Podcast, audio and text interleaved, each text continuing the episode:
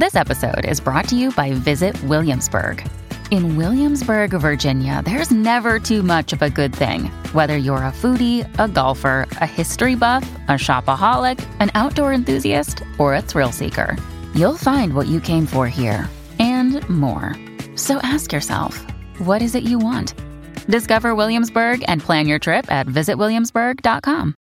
On today's show, I'm talking again about spiritual warfare, but I'm talking specifically about sexual warfare, how Satan attacks people, everyone sexually, and how we can overcome him. I'm also talking about troubling decisions from the Biden administration in the last week regarding Israel. I'll also be answering questions about the mark of the beast, about the rapture, and did the watchers help Noah build the ark? I'm Jimmy Evans. Welcome to the Tipping Point Show.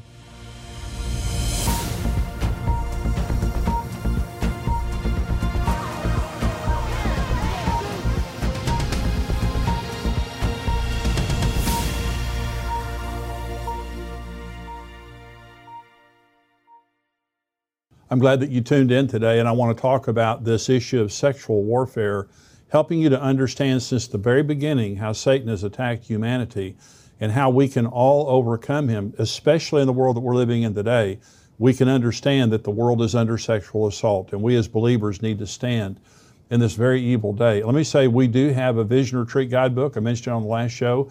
If you're a married couple, or even if you're getting married, you need to have a vision retreat. We've been telling people for many years how to have vision retreats.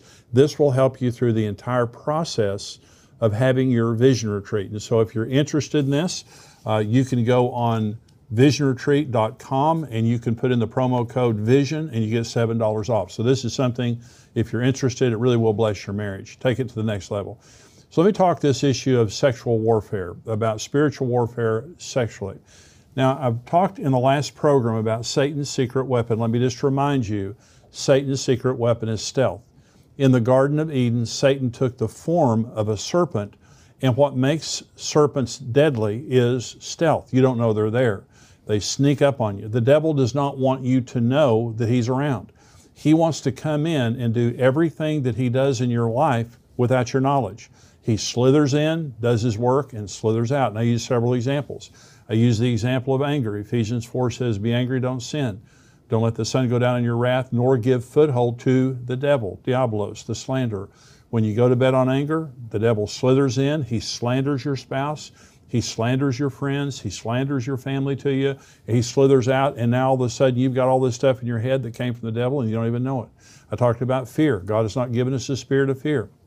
Fear comes, a spirit of fear comes into our lives and wants us to believe that we are fearful, that this is our fear. And this is why people stay in bondage to fear, is because they don't realize this isn't my fear. This is actually the devil doing something in my life by stealth. Okay? But let me give you another example, and this is sex. Now, this is the Garden of Eden. Remember that Jesus in Luke 17, he said that when he came, it would be like the days of Noah and like the days of Lot. Well, in the days of Noah in Genesis 6, it says the world was sexually corrupted and full of violence. In the days of Lot, of course, we know he lived in Sodom and Gomorrah, and there was rampant immorality in Sodom and Gomorrah. So, sexual immorality is one of the major signs of the end times, and you can check that box. We live in the most sexually immoral world in the history of the world. There's never been a world like this with the worldwide pornography and all the other stuff that's going on.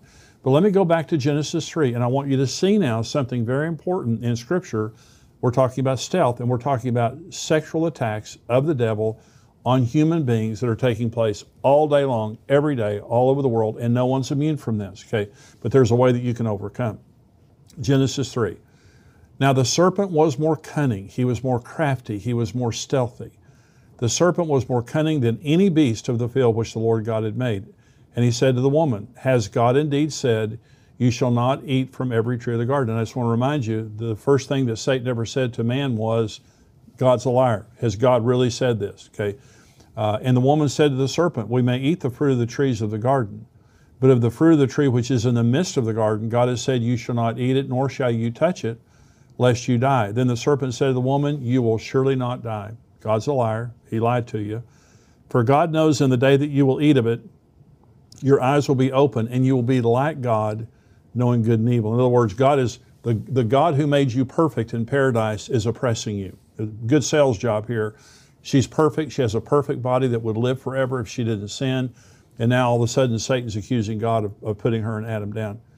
So when the woman saw that the tree was good for food, and that it was pleasant to the eyes, and a tree desirable to make one wise, she took of its fruit and ate. She also gave her husband with her, and he ate. Then the eyes of both of them were opened, and they knew they were naked. And they sewed fig leaves together and made themselves coverings. And they heard the sound of the Lord God walking in the garden in the cool of the day. And Adam and his wife hid themselves from the presence of the Lord among the trees of the garden. Then the Lord God called to Adam and said to him, Where are you? So he said, I heard your voice in the garden, and I was afraid because I was naked, and I hid myself. And he said, Who told you that you were naked? Have you eaten from the tree of which I commanded that you should not eat of it? So let me go here and say this is an attack of the devil, stealthy. He comes in the form of a serpent. He's cunning, and he slithers in and begins to lie to Eve and, and to Adam indirectly. He begins to lie. I don't believe the devil wanted Eve to pay attention to himself. He wanted Eve to pay attention to the tree, the tree that God had forbidden them to eat from. Okay, it was the only prohibition that God had given them in all of life was you can't eat that tree over there. But the devil comes, calls God a liar. You can eat the tree, that tree if you want to. So they ate, and then they knew they were naked. Now in Genesis two twenty five, it says that God made them naked. They were both naked, the man and his wife. There was not, they were not ashamed. God made us with a glorious sexuality, and God, God is not ashamed of it, and He didn't want us to be ashamed of it. But when Adam and Eve sinned, they became ashamed of their sexuality and they began to hide their sexual parts uh, with fig leaves. Okay. Then God finds Adam and says, Adam, what is this that you've done? And Adam said, I was afraid. I was afraid of you, okay, because I was naked. And the Lord said, Who told you that? Now, let me something very important here. God never asks a question to get an answer. God is omniscient, He knows everything. And then He says to Adam, Did you eat that fruit over there? Okay, of course, God knew that they ate the fruit. When God asked Adam, Who told you you were naked? Let me tell you, let me say this another way. Adam, when you sinned, you rejected my word. Remember, this is the sword of the Spirit. This protects us from the devil. When Jesus was attacked by Satan himself in the wilderness, as recorded in Matthew 4 and Luke chapter 4, three times when Satan attacked him with lies and half truths, Jesus said, It is written. It is written. It is written. This is nuclear in the spirit realm. The Word of God is nuclear. This is the sword of the Spirit. This is what the devil fears, is the Word of God. The very first thing that Satan did when he came into the garden was disarm Adam and Eve. He can't defeat you till he disarms you. He has to get the Word away from you. And when you reject the Word of God, you're absolutely defenseless against His lies. Here's an example.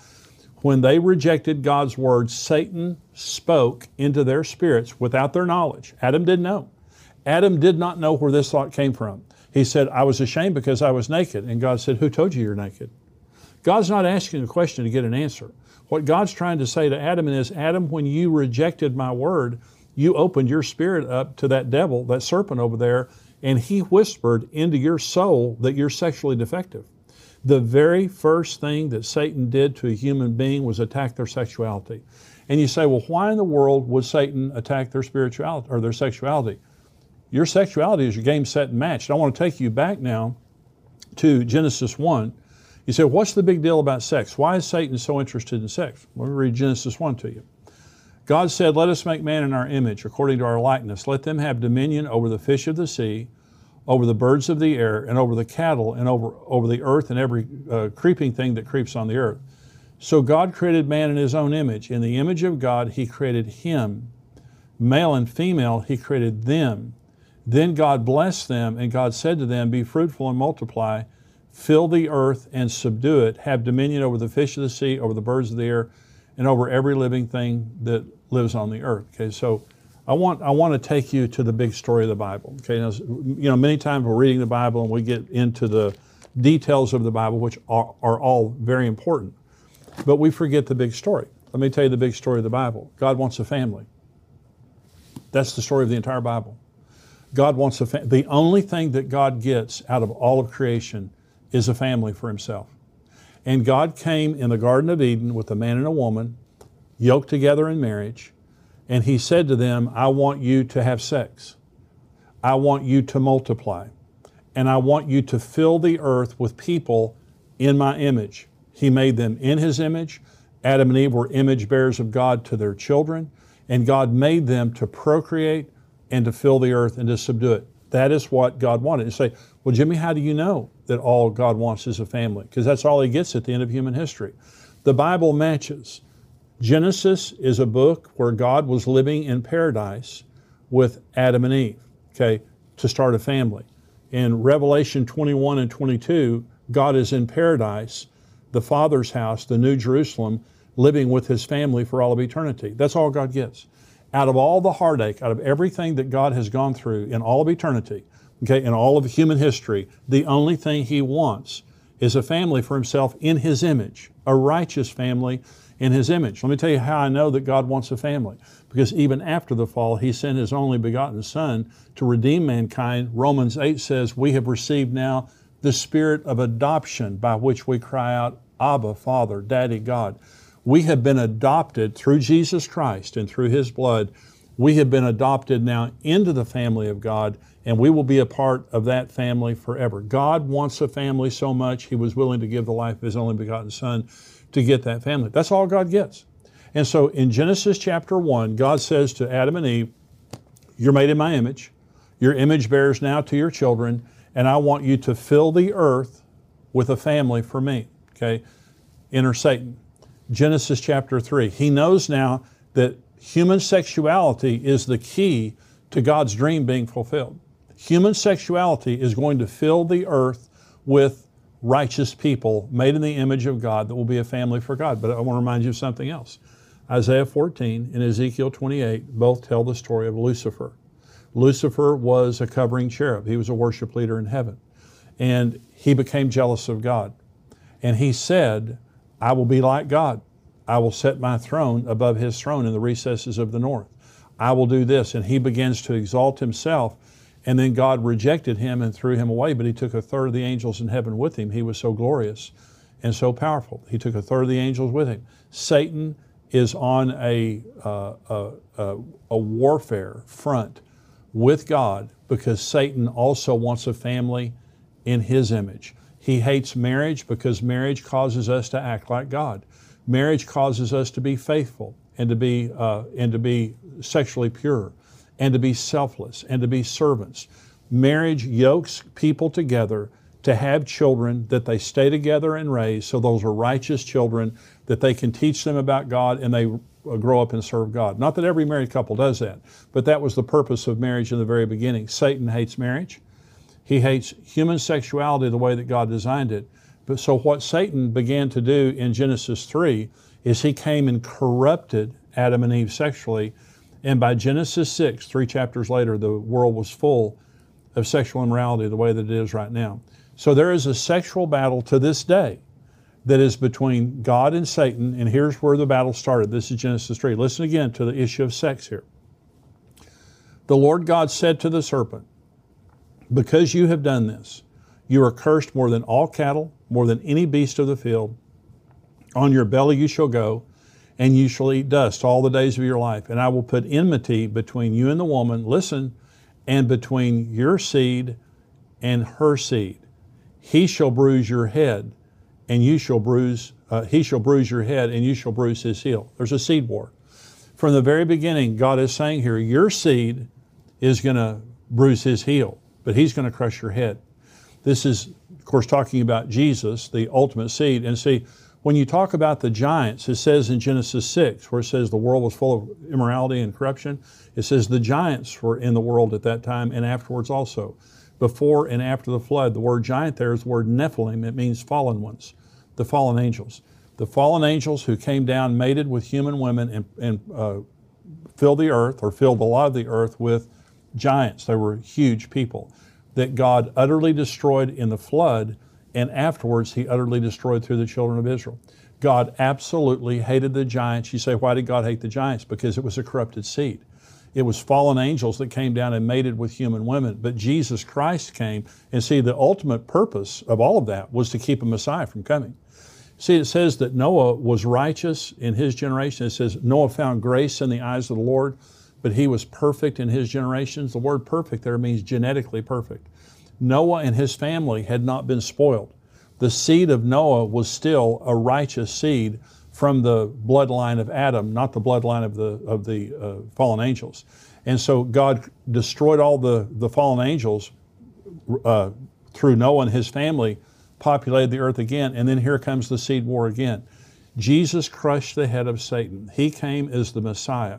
And both Matthew and Luke both give us the genealogies of Jesus uh, all the way back to Adam in one case there. And so we see the genealogy of Jesus all the way from Adam, an unpolluted bloodline. This is the seed war. Well, what's Satan up to today? Well, we see that there are chimeras, uh, human animal hybrids all over the world, in, in labs all over the world United States, China, Britain. Many people are doing this, many scientists are doing this. This is the human seed mixed with animal seed. We see transhumanism, where they're now trying to enhance humans uh, in that way. But we see rampant sexual immorality. And what Satan has done, the big picture is God wants a family for himself. It's the purpose of marriage. It's the purpose why we reserve sex for marriage. It's the purpose why we raise our children in that environment and teach them the ways of the Lord, is because our sexuality was created to glorify God and to build a family for Him. That's the purpose. That's the big picture of the Bible. Satan doesn't want that. He's in competition with God. So, since Genesis chapter 3, like a serpent, stealthily, he has come and attacked people. Now, I'm going to continue this series on sexual warfare in the next Tipping Point show, but I want to say this. There are people all over the world right now who are absolutely deceived sexually, and I was too. This, I'm going to share my testimony with you about how I came to Jesus and my life of immorality before that. There are many people that are completely deceived. They need compassion, but they need the truth.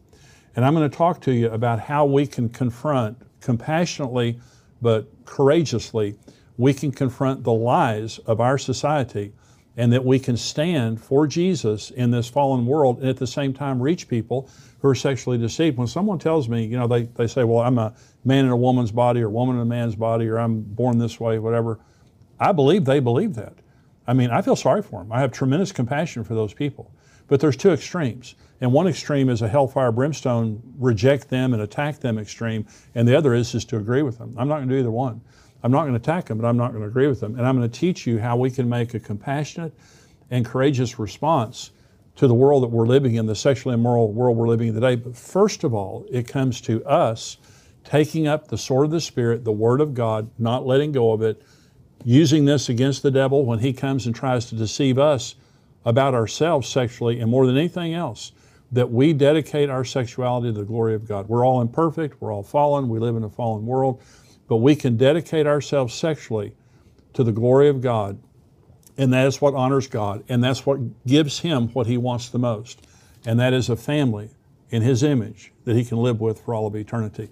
Now, if you're not a subscriber, I'm going to say goodbye to you because the next part of the program is for subscribers only, but I want you to subscribe to endtimes.com. $7 a month, $77 a year. I'd love to have you as a subscriber. We're going to be talking now about the Biden administration's decisions regarding Israel, the mark of the beast, the rapture, and did the watchers, the fallen angels, help Noah build the ark? Okay, so I'll see you if you're not a subscriber. If you are a subscriber, stay tuned.